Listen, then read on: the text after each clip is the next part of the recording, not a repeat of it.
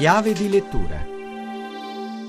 In studio Alessandra Rauti, Chiave di lettura Nonostante tutto, edito da Fazzi, e il libro d'esordio di Francesca Vignali Albergotti, un debutto con talento, una galleria di 12 storie per 12 personaggi, una matriosca letteraria, ogni racconto racchiude il successivo in una catena di storie di vita. Ma ascoltiamo Francesca Albergotti.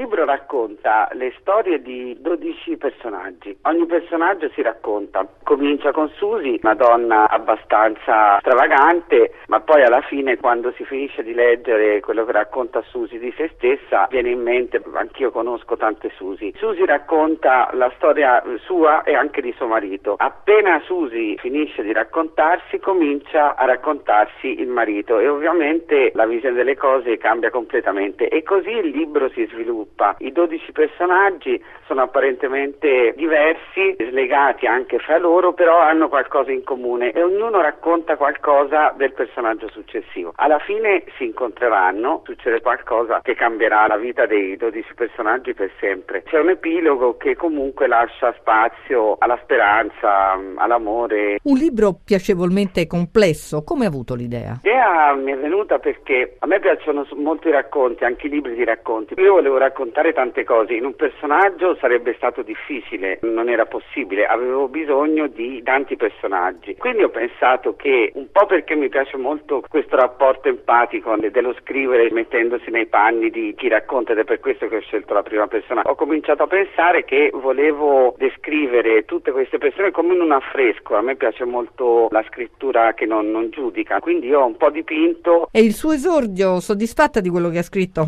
Sì, sono soddisfatta il libro mm, alla fine mi piace, anche se io, mm, forse non dovrei dirlo perché per far leggere il libro sarebbe meglio dire sì, è un libro bellissimo. Io non sono mai abbastanza soddisfatta perché appena ho finito, anche se come Dorothy Parker diceva scrivo sette parole poi ne cancello cinque, ne riscrivo altre tre, poi alla fine no, non riesco mai a essere soddisfatta proprio al 100% perché leggo i grandi della letteratura contemporanea o antica e, e, dico beh non riuscirò mai a scrivere come loro, no? Sento sempre molti passi indietro, però forse proprio per questo questo che continuo a scrivere, che riesco a scrivere perché mi sento così piccola, dico no, ci devo provare. Improvvisamente ecco mi viene in mente che cosa potrei scrivere, questa pulsione a cercare di fare quello che forse non riuscirò a fare mai, cioè di scrivere il libro. È tutto per riascoltare questa puntata andate su chiavedilettura.rai.it. A risentirci giovedì.